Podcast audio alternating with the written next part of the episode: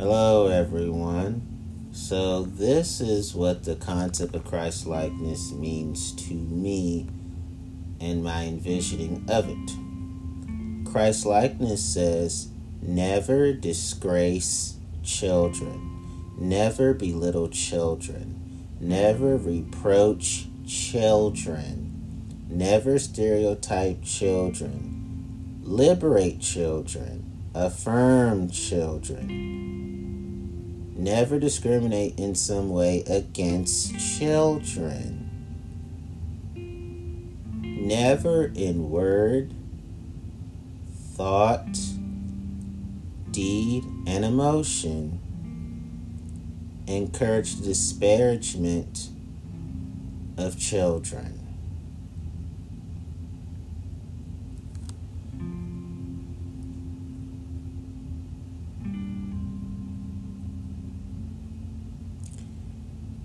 Christ likeness says, never disgrace women.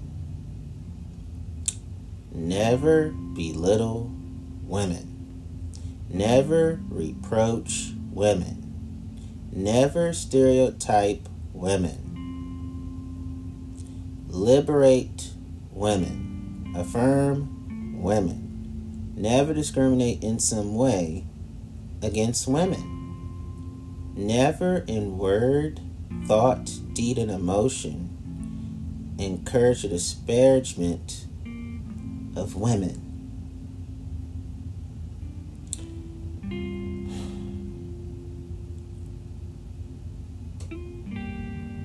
Christ likeness says,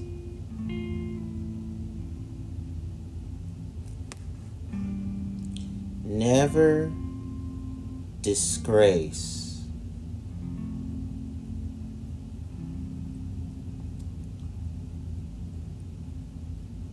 the homeless. Never belittle the homeless. Never reproach the homeless. Never stereotype the homeless. Liberate the homeless. Affirm the homeless. Never discriminate in some way against the homeless. Never in word, thought, deed, and emotion encourage the disparagement of the homeless.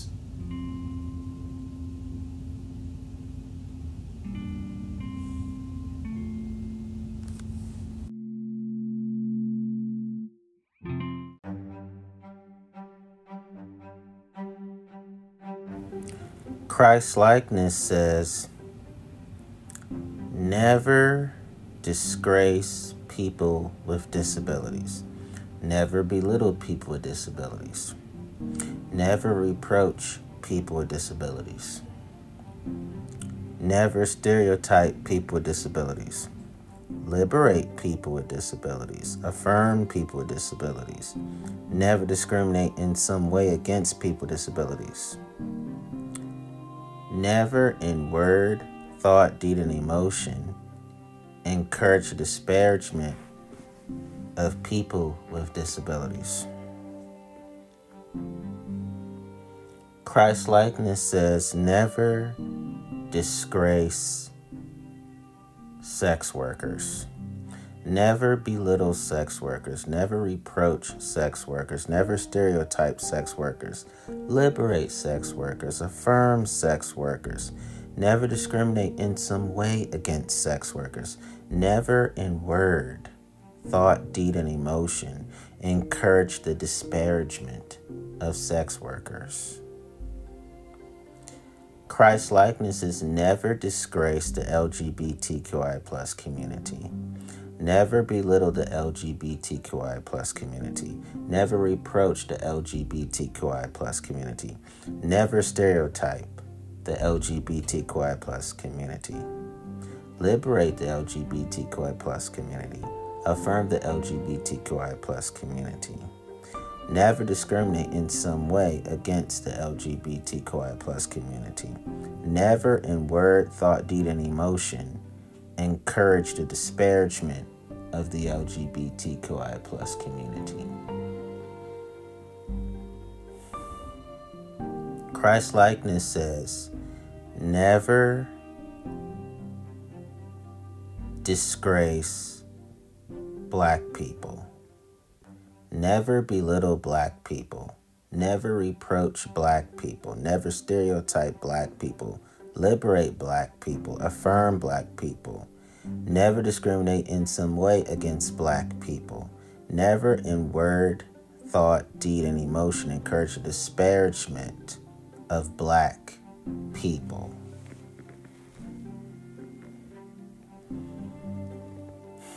Christ likeness says, Never disgrace refugees. Never belittle refugees. Never reproach refugees. Never stereotype refugees. Affirm refugees. Liberate refugees. Never discriminate in some way against refugees. Never in word, thought, deed, and emotion encourage the disparagement of refugees. Christ likeness is never disgrace immigrants, never belittle immigrants, never reproach immigrants, never stereotype immigrants, liberate immigrants, affirm immigrants, never discriminate in some way against immigrants. Never in word, thought, deed, and emotion encourage the disparagement of immigrants.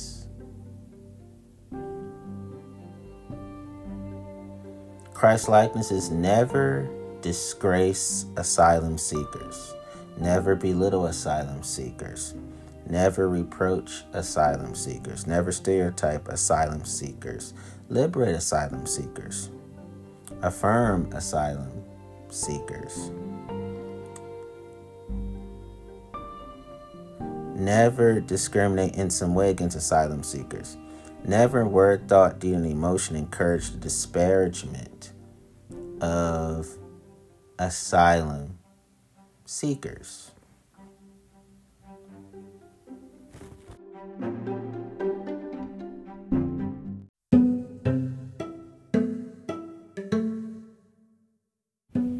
Christ likeness says never disgrace non binary gender non conforming persons.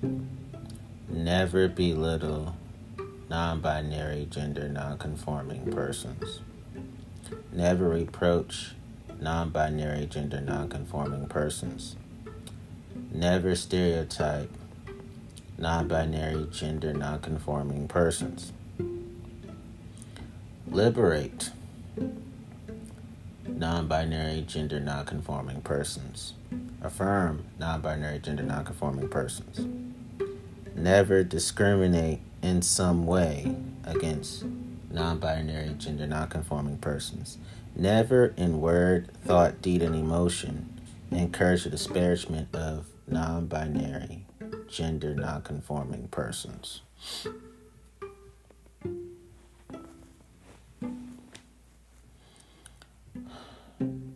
Christ likeness says never disgrace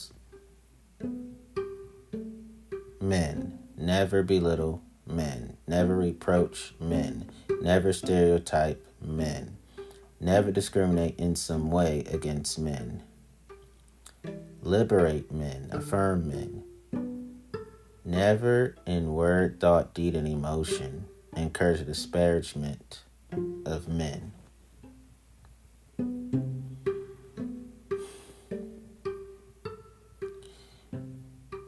Christ likeness is never disgrace boys and girls, never belittle boys and girls, never reproach boys and girls, never stereotype boys and girls. Liberate boys and girls, affirm boys and girls, never discriminate in some way against boys and girls. Never in word, thought, deed, and emotion encourage disparagement of boys and girls. Christ likeness says, never disgrace adults, never belittle adults, never reproach adults, never stereotype adults, lib- um, liberate adults, affirm adults, Never discriminate in some way against adults. Never word, thought, deed, and emotion encourage a disparagement of adults.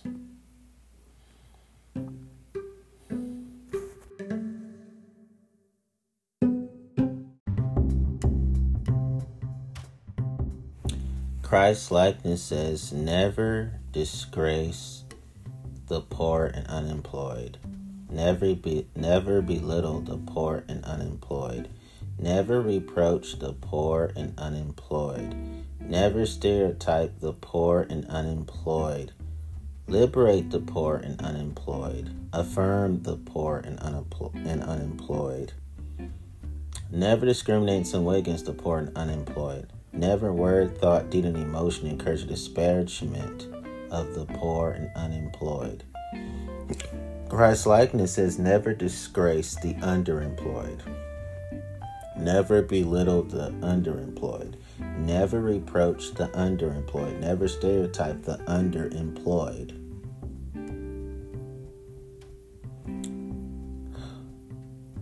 Liberate the underemployed. Affirm the underemployed. Never discriminate in some way against the underemployed. Never in word, thought, deed, and emotion encourage the disparagement of the underemployed.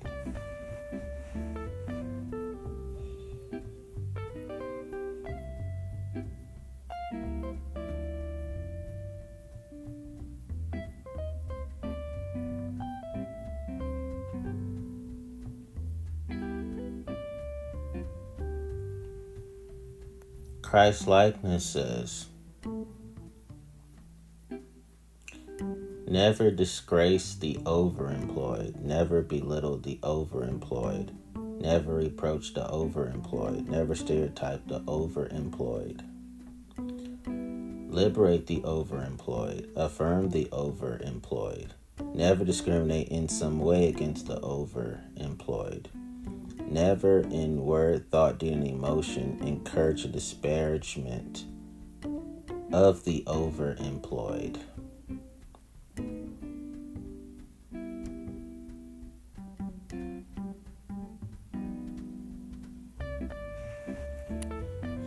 Christ likeness is never disgrace native indigenous persons. Never belittle native indigenous persons Never reproach Native Indigenous persons. Never stereotype Native and Indigenous persons. Liberate Native Indigenous persons. Affirm Native Indigenous persons. Never discriminate in some way against Native Indigenous persons. Never word, thought, deed, and emotion encourage the disparagement of Native Indigenous persons.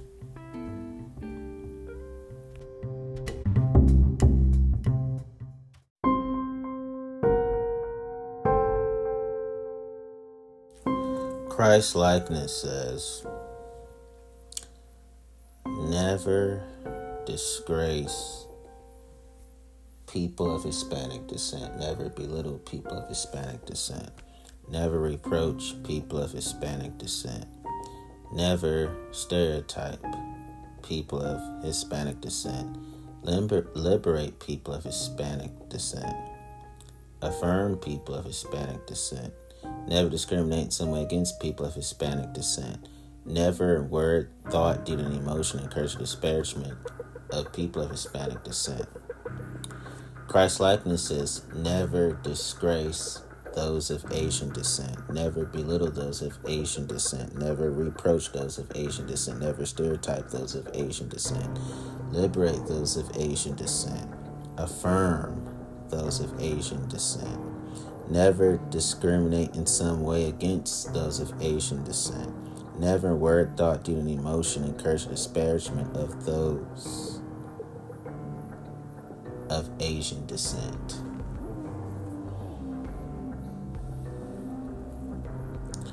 Never, according to Christ's likeness, disgrace Middle Easterners. Never belittle Middle Easterners, never reproach Middle Easterners, never stereotype Middle Easterners. Liberate Middle Easterners, affirm Middle Easterners, never discriminate in some way against Middle Easterners. Never in word, thought, deed, never in word, thought, deed, and emotion encourage disparagement of Middle Easterners.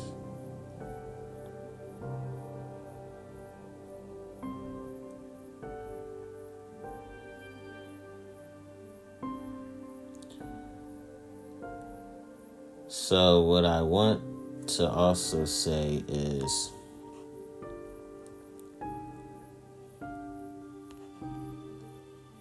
when it comes to Christ likeness.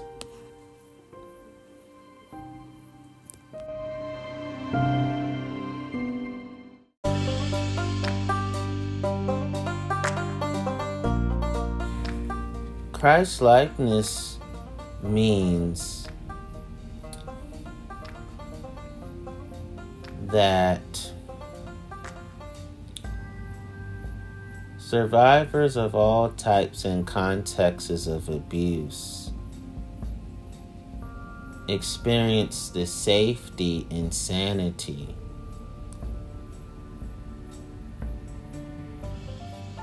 of compassionate love, agape love, unconditional love, sacrificial love companionate love,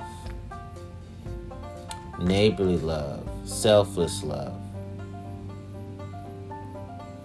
pleasant astonishment, pleasant amazement, pleasant surprises, healthy relief, healthy rapture, enthrallment, hope, eagerness, optimism, healthy triumphs, healthy pride, healthy pleasure, contentment, exhilaration, thrill, excitement, zeal, enthusiasm, zest, euphoria, ecstasy, satisfaction, elation, jubilation, happiness, gladness, enjoyment, delight, joy, joviality, jolliness, glee, gaiety, bliss, amusement, longing, sentimentality, compassion, tenderness, caring, liking, fondness, affection, adoration.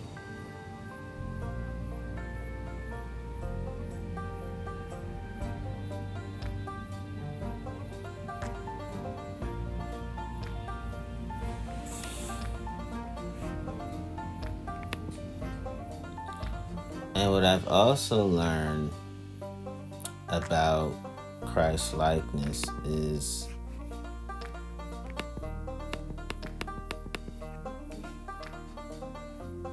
is that there's the crafting and maintenance of egalitarianism traditions, egalitarianism policies, egalitarianism ideas, egalitarianism practices, egalitarianism laws, and egalitarianism institutions, egalitarianism systems, egalitarianism industries egalitarianism individuals and egalitarianism groups.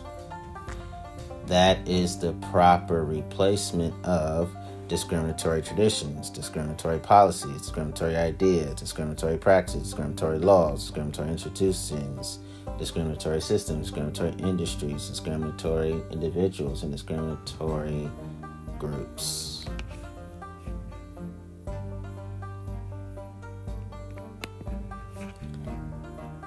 And I've learned that Christ likeness uh, means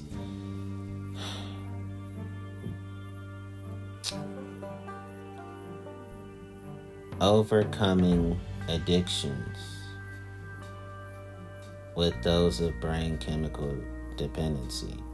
Christ likeness means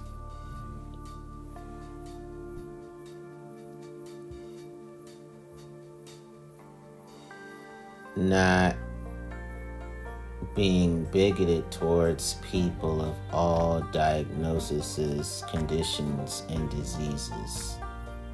Instead,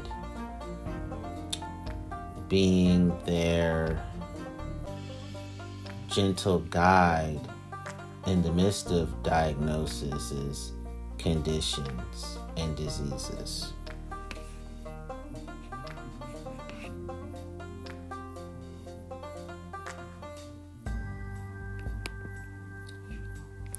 And this is what I've also learned. And then I just talk to you from the heart without reading anything down. But um, Christ likeness means that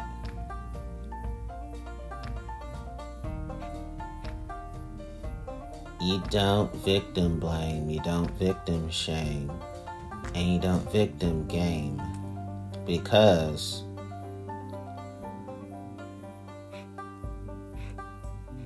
we do not want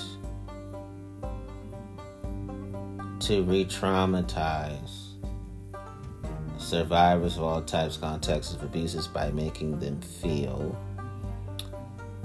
anger, outrage, fury, wrath, hostility, ferocity, bitterness, hatred, scorn, spite, vengefulness, dislike, resentment, dread, distress, worry, fear, apprehension, uneasiness, suspense, anxiety, and nervousness. So, what I came to grips with by me being studious of Christ likeness is that um,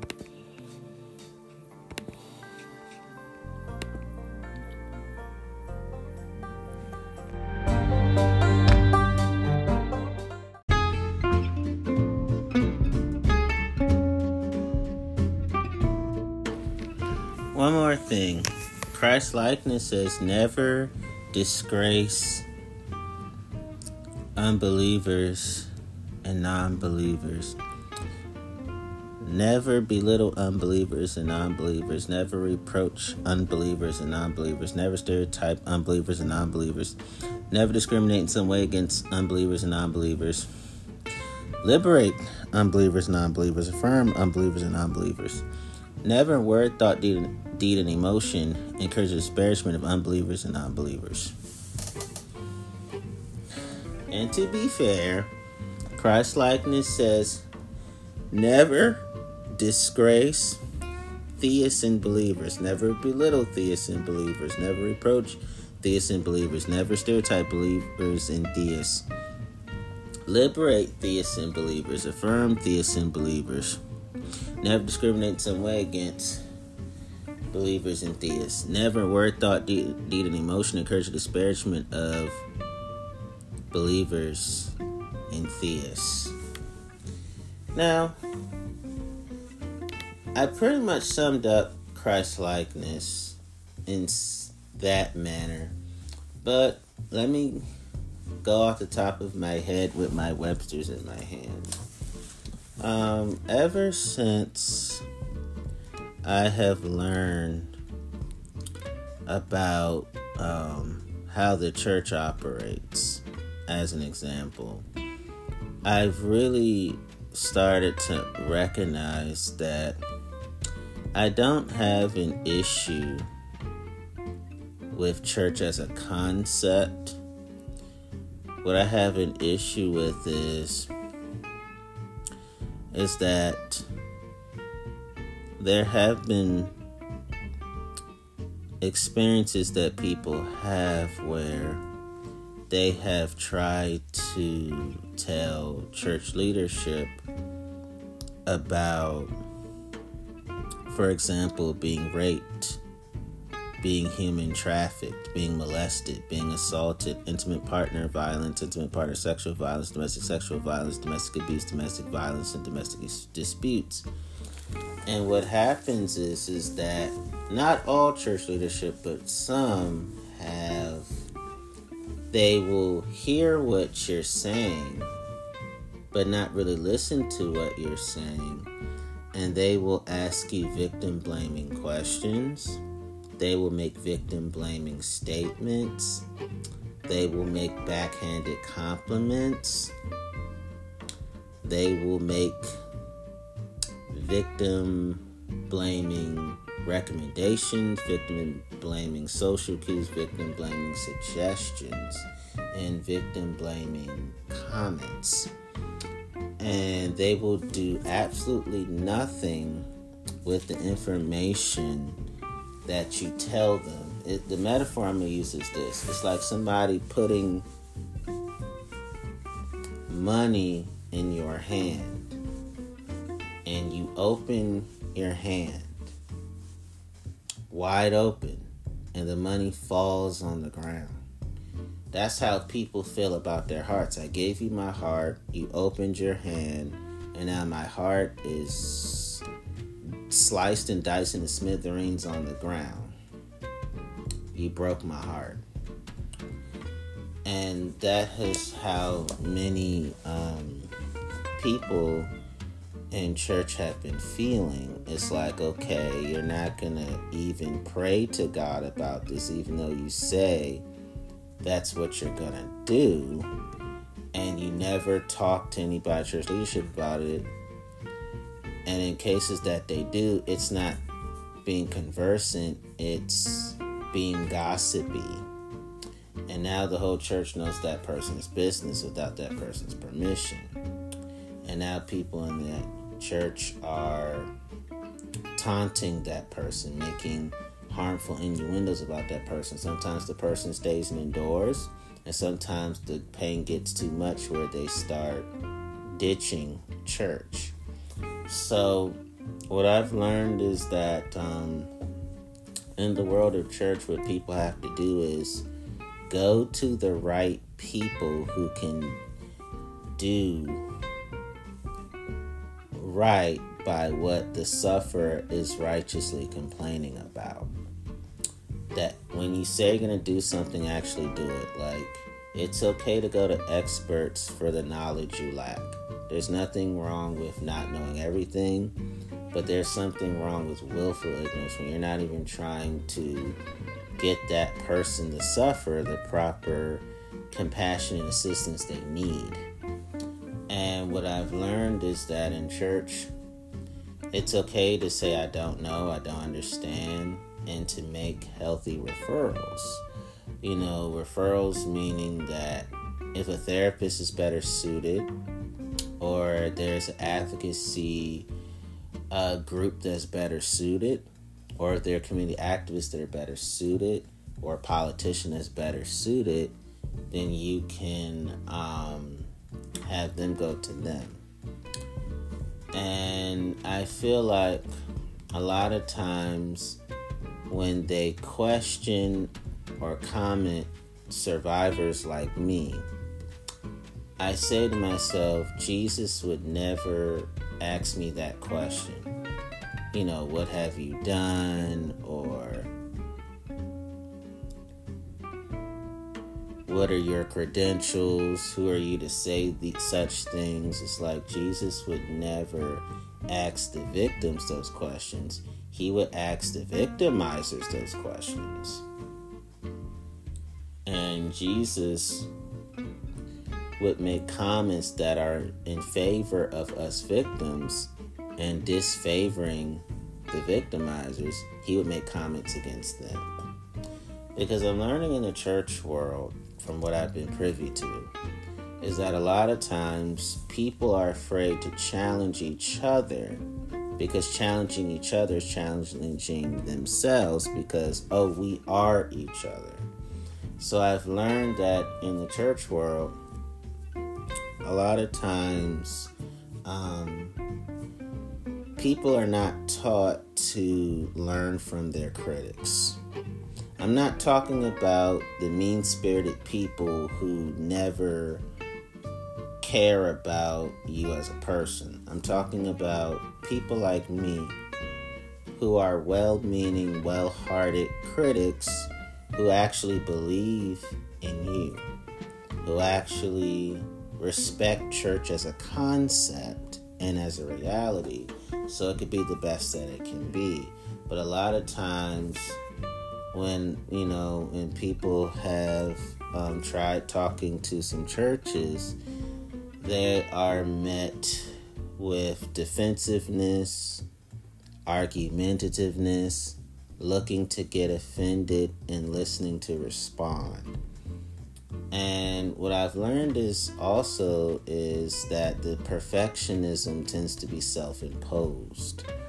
Um, when you are lovingly corrected, which a lot of people in church seem to dislike, which is baffling to me because Jesus is a constructive criticism type of savior based on what I've read. Um, suddenly they accuse you of perfectionism, which is projection of their own self imposed perfectionism on others. It's like, no, flaw, being flawed is not bad.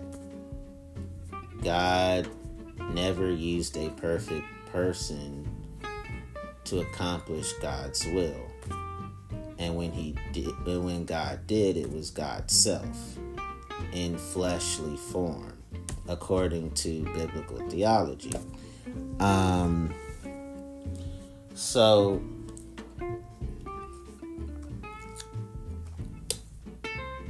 it's okay to grow daily and never be perfect because life requires novelty, exploration, newness, refreshment. Um,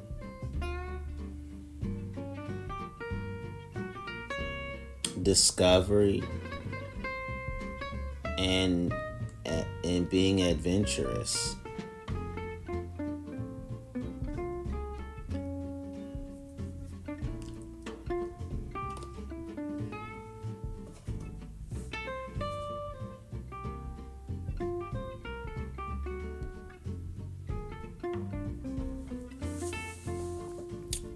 So in scripture says Jesus came to make you whole. Jesus wants people to be fully human, not partly human. And what I have learned when it comes to the Bible is that because we're dealing with the struggle to understand ancient humor and ancient linguistics. I think, as well as ancient cultural contextualization, I'm sorry, ancient cultural contextualism. Well, you know, I, they're both words to me because well educated people, we can do that. Um, I think that's why in church there are um, Bible fights, Bible translation fights, Bible transliteration fights, um, Bible version fights, um, preacher attire fights preaching styles fights. Um, should humor be used or not in preaching fights? Um,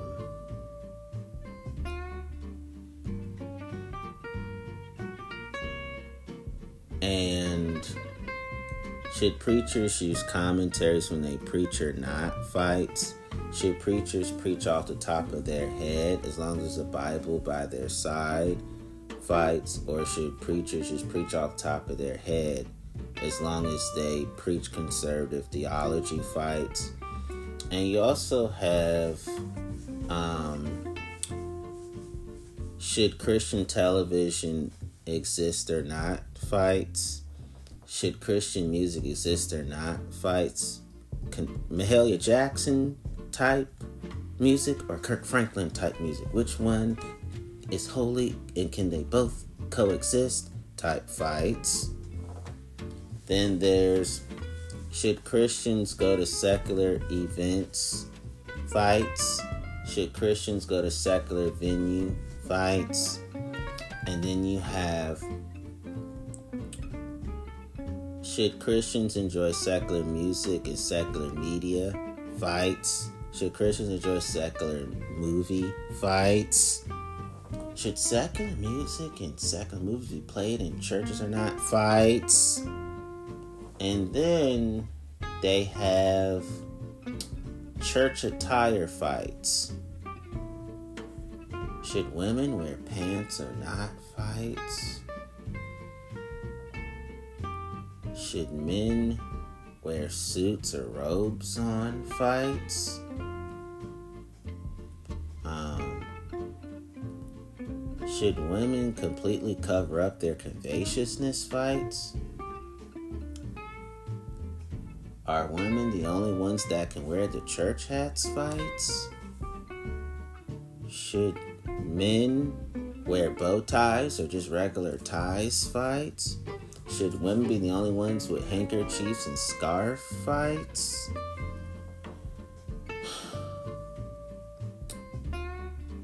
Is it okay to get godly women in their church or outside of their church fights?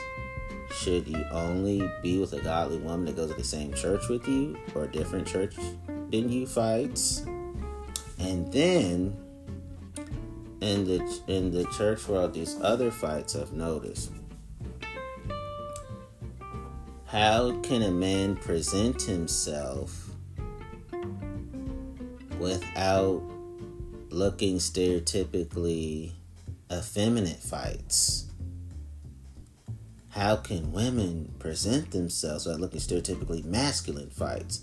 I'm talking about vo- vocal, I'm talking about voice fights, wardrobe fights, should women be the only one with makeup and nail polish fights?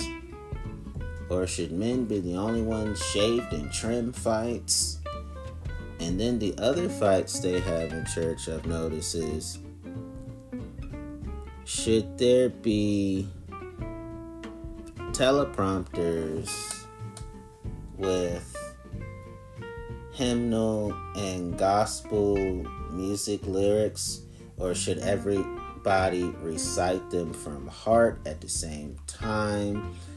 Fights should people use their phones during church fights?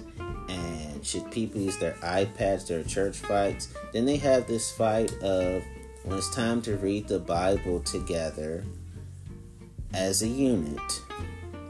Should everybody have physical hand copies of the Bible? or technology having on the internet the Bible verses or their fights? Should we all use the same version when reading the Bible together or different versions of the Bible fights? Um, and I noticed that um, in the church world, too, based upon my being in it all these years,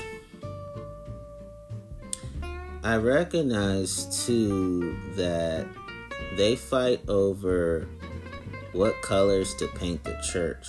Should we use red, the blood of Jesus? Should we use blue, the sky where we think God is? You know, resembles, you know, um, the flood and what God had to do to correct humanity or should we use gold? You know, the streets of gold. Or maybe we should use gray because it looks gray, aqua, gray, you know, because it looks, it resembles the pearly gates. So, or should we use white because Jesus cleansed us white as snow with his blood? And some will say, just use all the colors that resemble the Bible. Some will go, but we gotta pick one. We gotta at least pick one or two because all the colors it could be too much and confusing for people. So you have those type of fights. And then in church they have food fights. I'm not talking about the ones in schools that you see in the movies. I'm talking about well, do we go by the dietary restrictions of Leviticus and Deuteronomy? Or do we just go by the Mediterranean diet that Jesus was raised on while he was on earth for approximately 33 years? Or do we go by the modern health diet? So in churches, they're struggling with what to feed people that doesn't offend Jehovah. I've been in that world for years. Other fights that they have is Is it wrong to be a Christian cougar or can it be right? Fights. You know, well, it's okay to like young men as long as they're Christian young men. You know, y'all of age, hey, as long as you're biblical, I don't see why not. Well, some will go, well, no, that comes off predatory and, you know, perpetrating, and those aren't the traits of Jesus, so you have those fights in the church. And then you have people go, well, you know, is it also wrong for, you know, Christian older men to want to be with Christian younger women? And, you know, doesn't that come off as Christianized covert incest? then some will go, well, I mean, God didn't say that they couldn't. I mean, Abraham and Sarah were elderly when they had Isaac, so as long as they're of God, I don't see the problem. So you have that going on in church. And um, you also have Old Testament, New Testament fights in church. They're like, okay, maybe the New Testament is better than the Old Testament because Jesus is in the Old Testament, the first four books. And then you got Paul who explains the rest of our Christian foundation. And then you got Peter's writings too, and he was one of the original 12. Then some will go, well, I think the Old Testament is better because, you know, that's how our Christian foundation started. We got Moses, we got, you know, the God of Abraham, God of Isaac, the God of Jacob, and, you know, we got uh, the 12 tribes of Israel, we got King Solomon, we got David, and we have all the prophets of old. While some will go, this is pointless. Let's love them equally and just stick with following Jesus. So you got those fights in church. Um, and then what I've noticed is that in church there's a struggle with how close should we get to the pastor or not? Because there's some reports where some pastors are excellent at maintaining privacy and confidentiality. Then there's some pastors who babble mouth personal information about members to anyone willing to listen that's close to the pastor. And then some will go, well, you know, you can be friends with the pastor as long as you agree to not talk about certain things like other friendship. Well, some go, oh no, because why would you want to befriend your moralists? And then, you know, I've noticed that some in particular, the way they go about um,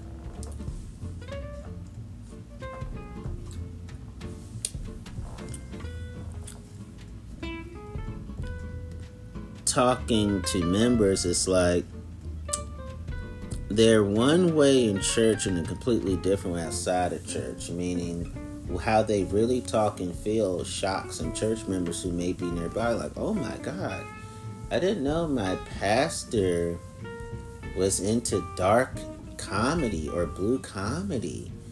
Oh my God, I didn't know my pastor was extremely liberal oh my God, I didn't know my pastor was extremely conservative because I don't get those vibes from pastor when pastor preaches and when pastor talks to us in the church house. And so some will go, well, your pastor's human. So you don't want to know certain sides of your pastor. You just want to see the professional side of the pastor and keep it moving. Um, I remember when I was in church, I never truly had extensive full length conversations with pastors. Um, a few times, but for the most part, no. A few times because, you know, it was pretty light that day. sometimes every now and then the church is pretty light in terms of the lineup to see who's the pastor. You know, most of the time the lines to talk to the pastor are quite lengthy, long. So for the most part, when I would talk to um, pastors, it would be you know if I went to had a quick lunch with them or a five minute talk with them, it would be about you know, con, you know, talking about them real quick, like you know, hey, how you doing? How was your week? And you know, the responsibilities they had that time. That's you know, responsibilities like okay, what's it like to be a pastor? What is it like to you know talk to all of its members? That type of stuff. Very casual, professional. The kind of stuff that a pastor can easily answer and it's quick they don't have to think much on it. They know they they the truth in them to say it what it's really like. Not prying in their business, but just saying I wouldn't talk to them about the type of things that would break privacy confidentiality. So I talked to pastors very a little bit, but for the most part, they were so busy. I'm just like I ain't talking to them because you got all these people. So I remember when I was in my ch- in church one time um, childhood church actually. I remember um, I remember um, usually I would stick my head in the door and say, Hey Pastor, how you doing, Antonio? I'm good, Pastor. Good seeing you. Alright, and keep it moving. I, I used to do that for years. When I would see the line and when people are talking with each other, I'd just say, Hey Pastor, how you doing? and I'm off and going because I'm hungry. Okay, I spoke to everybody in church. I was everybody in church. Everybody who want their hugs got their hugs. Everybody who's a handshaker, they got their handshakes. And you know, in church, I greeted people the way they let me know they want to be greeted. Some people in church are not huggers. Some people in church are not handshakers. Some people in church, they don't want you touching them. They just want you to wave and look at them in the eye, glance, hey, how you doing? Hey, and keep it moving. Um, I was I've been that way my whole life in church.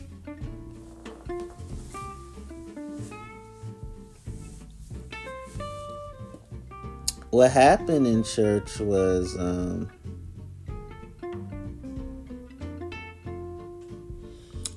I remember there were one time the the members just noticed it because usually when I would say hi and keep it moving, the other members in the line would just wave at me. I would wave at them, and they would talk to me for a little bit. You know, like quick conversation, and I'm I'm gone because I'm hungry.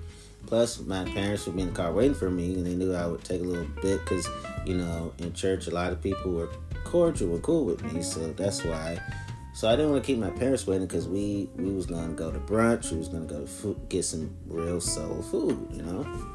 And I remember one time I walked away as usual. I did my hey pastor real quick, and as I turned to leave, because I'm thinking I'm not thinking about pastor anymore. I'm thinking about I'm hungry. I need to eat. Member, one member, some of the members stopped me and said Antonio, I've noticed you never have a full length conversation with Pastor.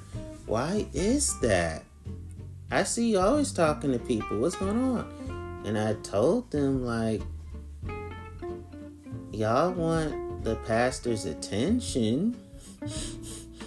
I ain't gonna take that away from you. And then I remember saying, you know, I, I respect Pastor in his in Pastor's time. Hey, you know, y'all need his help on things. It's cool. And I told them, honestly, I'm hungry. And they stopped me. At first they laughed, then they seriously stopped me and said, Antonio, it's okay if you need to talk to Pastor. Start talking to the pastor. We'll wait for you. And everybody in line agreed in unison. They strongly agreed in unison, like, yeah, take your time. Don't rush. You cool. You you don't you know, you real respectful. So yeah, you can take all the time you with pastor. So I would talk to the pastor when no one was there. I like sometimes I was there during the week because my parents were in ministry and they still are. So I would talk to the pastor when nobody was around. That's how I would get conversation with the pastor because I'm like, I can't talk to pastor when y'all are there because I don't know when y'all gonna get moody and cranky.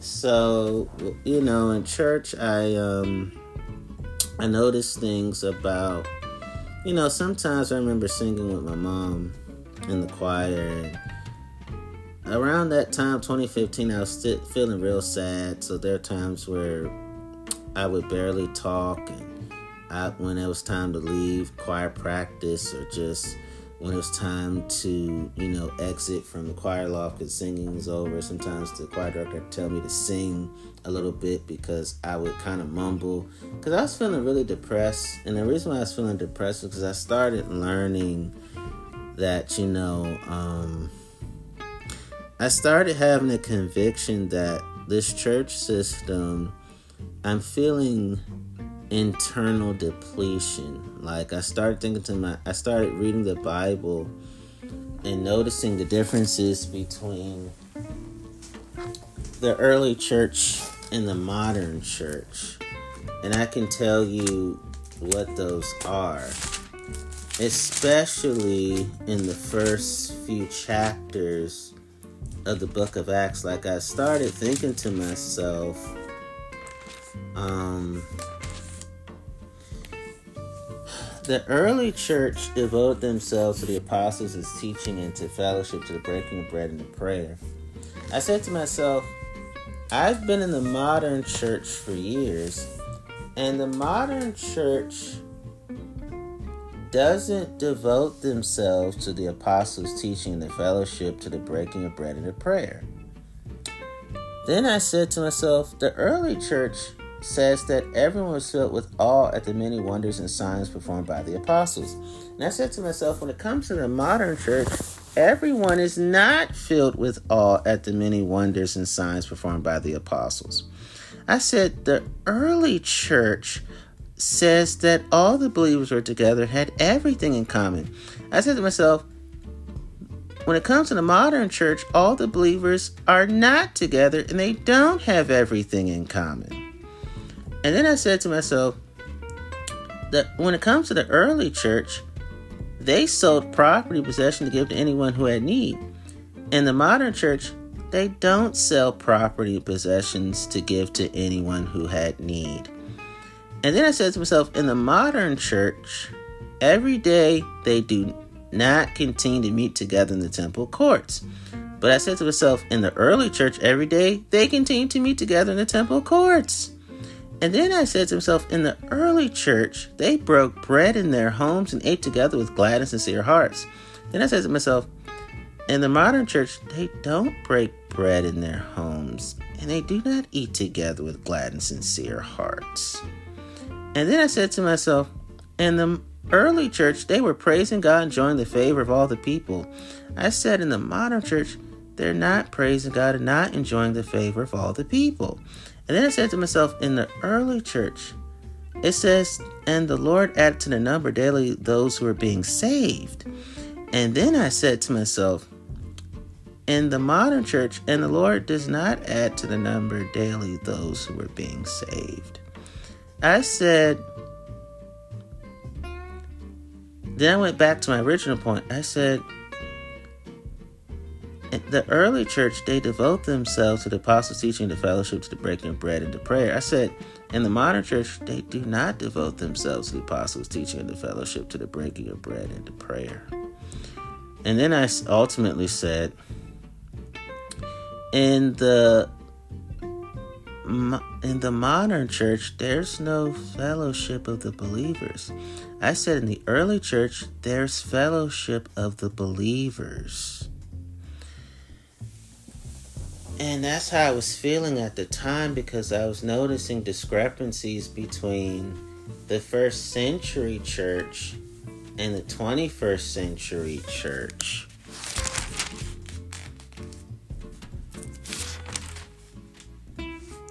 And then this is what I said to myself I said, in the early church, the believers share their possessions.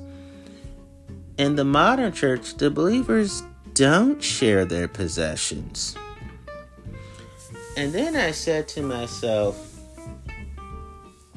in the early church, all the believers were in, were one in heart and mind. And I said, in the modern church, all the believers are not one in heart and mind. And then I said to myself, in the early church, no one claimed that any of their possessions was their own, but they shared everything they had. And then I said to myself, in the modern church, the majority claim that any of their possessions are their own, and they don't share everything they have. And then I said to myself, in the early church, with great power, the apostles continue to testify to the resurrection of the Lord Jesus. And I said, in the modern church, there's no great power the apostles have in terms of continuing to testify to the resurrection of the Lord Jesus. Then I said, in the early church, and God's grace was so powerfully at work in them all that there was no needy persons among them. And I said, in the modern church, they don't allow God's grace to be so powerfully at work in them all, and they and that there are countless needy persons among them. And then I said,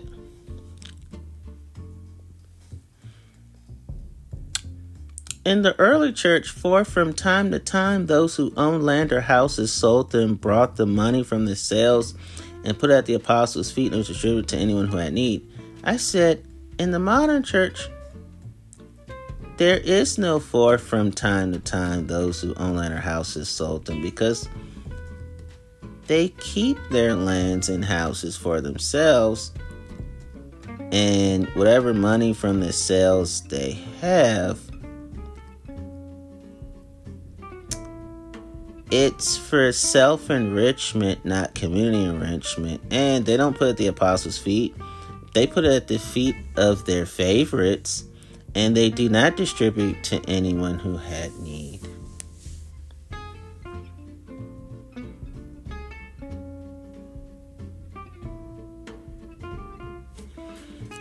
So I started recognizing um,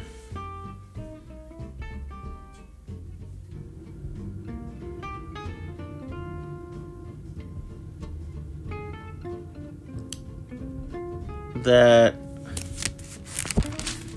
I've I, that's when I've really started struggling with the concept of church because what I saw the first century church do in terms of my readings of it, I'm saying to myself, the modern church is so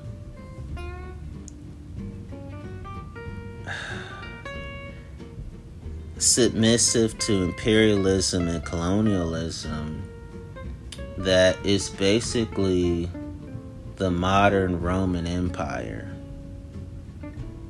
And I said to myself, Constantine runs the church because the church doesn't want Jesus to run the church. And then I started um, saying to myself that in the early church, the apostles healed many.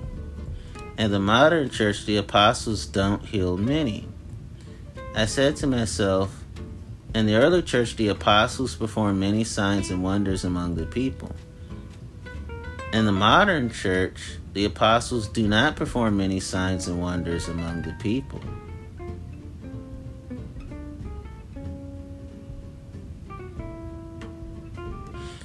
I said to myself in the early church, nevertheless, more and more men and women believed in the Lord and were added to the number. In the modern church, nevertheless, more and more men and women are not into um, Christianity and their numbers are decreasing because of the dramatic decline of church attendance.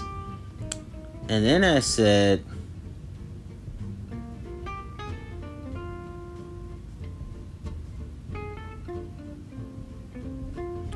um,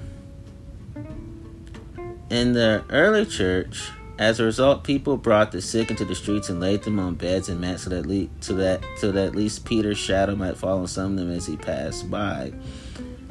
Then I said to, said to myself, in the modern church, as a result, people are not bringing the sick into the streets. They're not laying them on beds and mats so that at least an apostle's shadow might fall on some of them as they as the apostles passed by.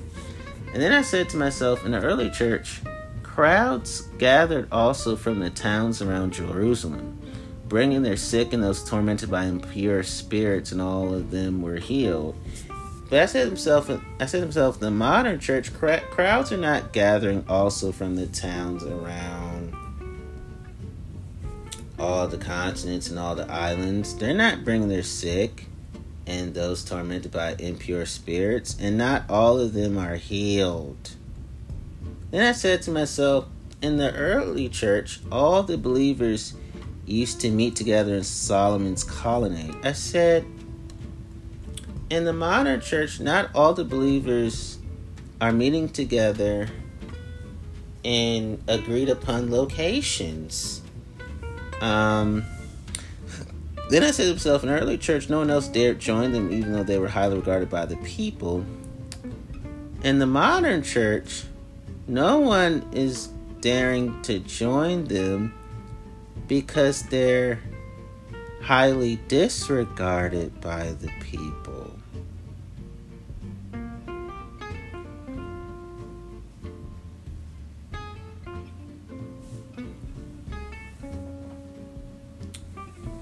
I said to myself, if you're part of the church, if you abide by the Holy Spirit, you should have a Holy Spirit within you. Y'all supposed to be holy humans.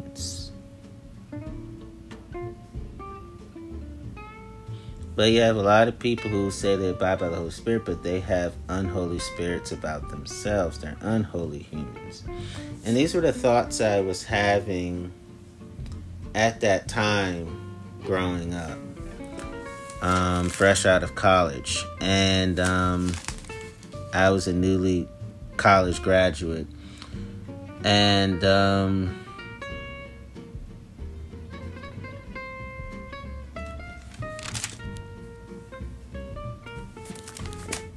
I recognize other things about church that really disturbed me.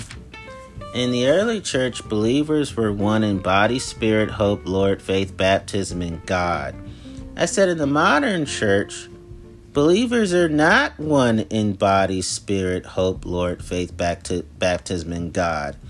And then in the early church, their unity was experienced in the fellowship of believers, the church, the Holy Spirit who activates the fellowship, that glorious future to which we are all called, Christ, to whom we all belong, our singular commitment to Christ, baptism, the sign of entry into the church, God who is our Father who keeps us for eternity. In the modern church, their unity is not experienced in the fellowship of believers, the church. Their unity is not experienced in the Holy Spirit who activates the fellowship. Their unity is not experienced in the glorious future to which we are called. Their unity is not experienced in Christ, whom we all belong. Their unity is not experienced in their singular commitment to Christ. The unity is not experienced in baptism, the sign of entry into the church. The unity is not experienced in God, who is their Father, who keeps them for eternity. More of these thoughts I started having in 2015. And I said to myself, in the early church, believers were not separated because of minor differences in doctrine. I said, in the modern church, believers are separated because of minor differences in doctrine. I said, in the early church, overall, the Christians did agree to attain true unity. As in the modern church, the Christians disagree to keep not attaining true unity. And then I said, I've noticed in the early church, believers had uni- unity of spirit and they did not allow petty differences to be allowed to dissolve that unity. I said, in the modern church, believers have the disunity of the spirit of haughtiness and they allow petty differences to dissolve that unity. So in the early church, there was the oneness of all believers. In the modern church, there's no oneness of all believers. And I say all this to say that um,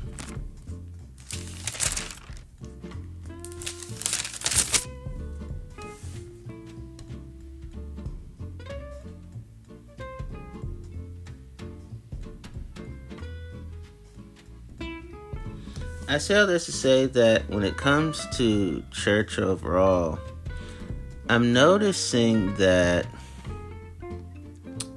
there are only three forms of Christianity in the modern church. In the modern church, there's lawless Christianity. They this is their defin there's this is the modern church's definition of a Christian. Christians live above the law. They need no guidelines. God's word is not as important as our personal sense of God's guidance. Um, and that the danger of their lawless Christianity forgets that Christians are still human and fail consistently when trying to live only by what they quote unquote feel God wants. And then the genuine concern of lawless Christianity. Recognize that forgiveness from God cannot be based on our ability to live up to God's perfect standards. Um, it must be received by faith as a gift made possible by Christ's death on the cross. And the application question Do you recognize the ongoing need for God's express commands to live out your gratitude for God's great salvation? So, that is an issue in church. Um, I'm not trying to make everybody think the same on everything. What I'm saying is, is that I've noticed that type of Christianity in church. Um, an, another form of Christianity in church is this it's called legalized Christianity. So here is the modern church's definition of legalized Christianity Christians are those who live by a long list of don'ts. God's favor is earned by good behavior. Their genuine concern recognize that real change brought about by God should lead to changes in behavior. The danger of legalized Christianity tends to make God's love something to earn rather than accept freely, will reduce Christianity to a set of impossible rules and transform the good news into bad news. The application question is important as change in action is can you see that God may be desiring different changes in you than in others? So, then you have this other form of Christianity in churches called Judaized Christianity. Their definition of a Christian Christians are Jews who have recognized Jesus as the promised Savior. Therefore, any Gentile desiring to become a Christian must first become a Jew. Then their genuine concern, having high regard for the scriptures and God's choice of Jews as God's people. They did not want to see God's commands overlooked or broken. The danger tends to add human traditions and standards to God's laws, also detracts from the scriptures, God's clear concern for all the nations. The application question Do you appreciate God's choice of unique people through whom God offered forgiveness and eternal life to all people? So, in church, I'm reading to you the New International Version and how all those forms of Christianity are causing um, people to leave in drove leave the church in droves daily, which is why churches are closing rapidly in America because they cannot agree on any form of Christianity. See, there are distortions of Christianity that has been plaguing the church for years. According to NIV, almost from the beginning, there were forces at work within Christianity that would have destroyed or sidetracked the movement of these. Three created many problems that then and have continued to reappear in other forms even today. The three aberrations are contrasted to true Christianity as the church would define it. So, what I'm explaining is is that these are the kinds of religious fights, faith fights, denominational fights, spirituality fights that the church is having with itself today. I'm just I'm explaining to you what a lot of people are feeling, what a lot of people are noticing. Like sad to say the modern church cannot agree on true Christianity. So if I were to say their definition of a Christian, Christians are those who believe inwardly and outwardly that Jesus' death has allowed God to offer them forgiveness and eternal life as a gift. They have accepted that gift through faith and are seeking to live a life of obedient gratitude for God has done for them. The modern church is so backwards that some some people who claim to be believers would have a problem with that definition of a Christian. Then, if I were to say their genuine concern when it comes to true Christianity Christianity is both private and public, with heart belief and mouth confession. Our relationship to God and the power God provides to result in obedience, having received forgiveness and eternal life. We are now daily challenged to live that life with God's help. The modern church is so regressing that there will be people claiming to be believers who have a problem with that genuine concern of true Christianity. If I were to say that when it comes to true Christianity, that there's avoiding the above dangers of Judaized Christianity, legalized Christianity, and lawless Christianity. You would have believers who would who claim to be believers who would throw pious temper tantrums about that. And then if I were to ask an application question of true Christianity, how would those closest to you describe your Christianity? Do they think you live so that God will accept you, or do they know that you live because God has accepted you in Christ? you had plenty of believers, people say they're believers who would throw hissy fits about it. So, the goal of this episode is to let people know that here here are the ways that the church is warring against itself. And here are the ways that the church is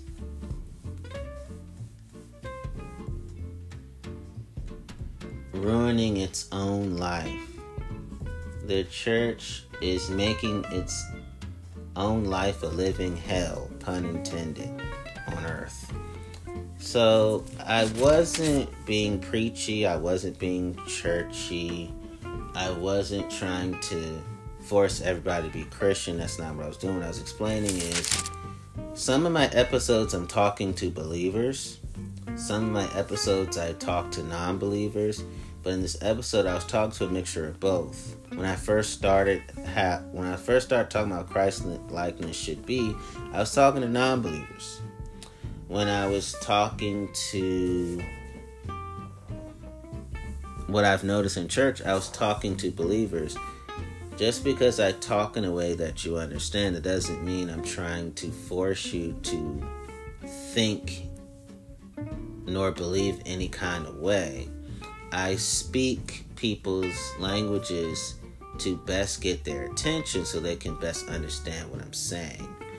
Um, but I've noticed that um, in church, people are having these Christianity distortion and Christianity aberration fights. And so, what I have really learned is that um, also, this is what I've learned.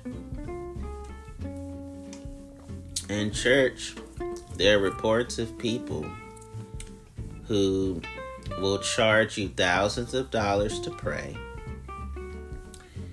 They will charge you thousands of dollars, sometimes hundreds of thousands of dollars in honorariums sometimes to make hundreds of thousands of dollars. So you can learn so they can teach you to pray. And they get percentages of tithes and offerings in worship services. That's what's happening in church too.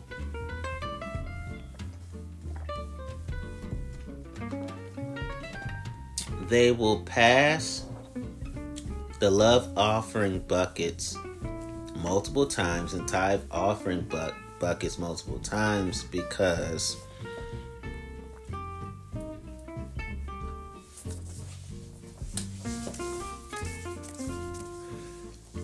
they feel like well because it's because we're because the church and the pulpits are being underpaid and honorariums are light we got passed around multiple times especially if we cause them to engage in pentecostal type behavior such as performing exorcisms, speaking in tongues lip lip syncing praises to god and having praise dance, do backflips and cartwheels and running track star laps around the church and they're twerking like they're at a nightclub in church and they are booking like they're at a banquet or a gala in church or they do the drum solo do do do do do do do do and the ha ha when they preach that means that they will distribute more of their dollars, coins, and pocketbook type of checks that they write out more money to us. It is a form of economic greed. Emotionalism leads to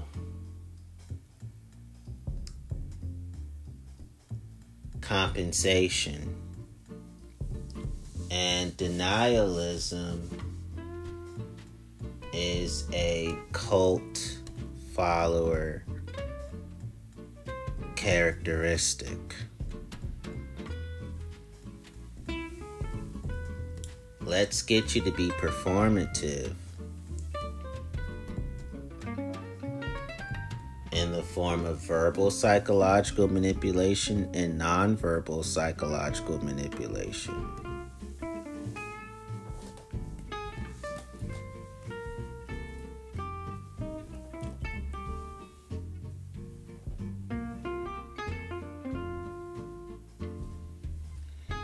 And then I've also noticed that um,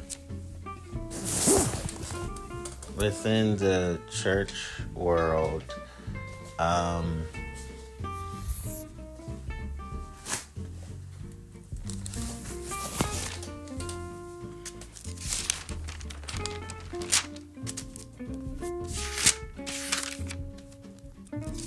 they fight over the ceremonial laws, civil laws, and moral laws of the Old Testament and they fight over do we still have to obey the Old Testament laws or not. And um, then they fight over the true gospel and they fight over which ones are the false gospels. Like in church, they fight over who are the heretics and who are the actual people of God who are the antichrist and who are God's community. They can't agree on who is of God and who's not of God. They fight over should politics be preached about or not?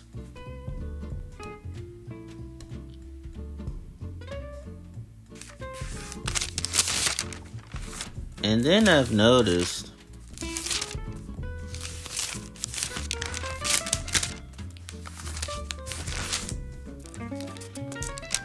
they fight over who are the stronger believers, who are the weaker believers. Is it the pastors and leaders? Who are the only leaders, or are we leaders too? They fight over that. They fight over church discipline.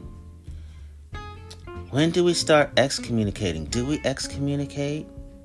When do we start disfellowshipping? Do we disfellowship? Some agree with excommunication, disfellowshipping. Some disagree with excommunication, excommunication, disfellowshipping. Um,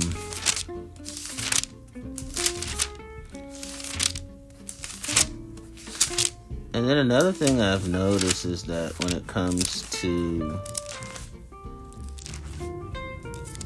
the world of church, is that they fight over do we use dictionary verbiage when we teach and preach? Or do we not use a lot of dictionary verbiage when we teach and preach? Do we use dictionary verbiage when we pray, or do we not use so much dictionary verbiage when we pray?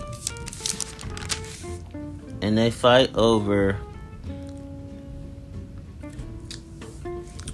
do we talk more about Christian foundation when it comes to Peter or Paul or Moses? Or do we talk about Christian foundation when it comes to the red letters of Jesus?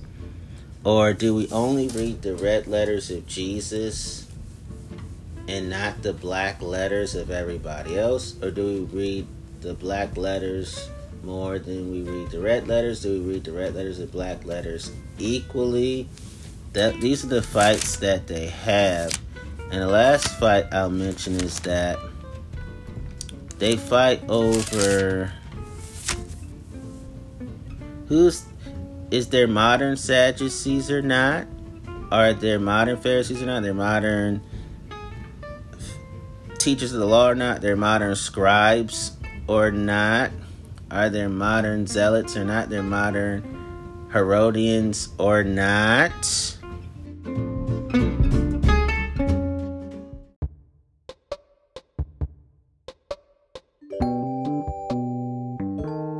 They can't even agree on who goes to heaven and who goes to hell.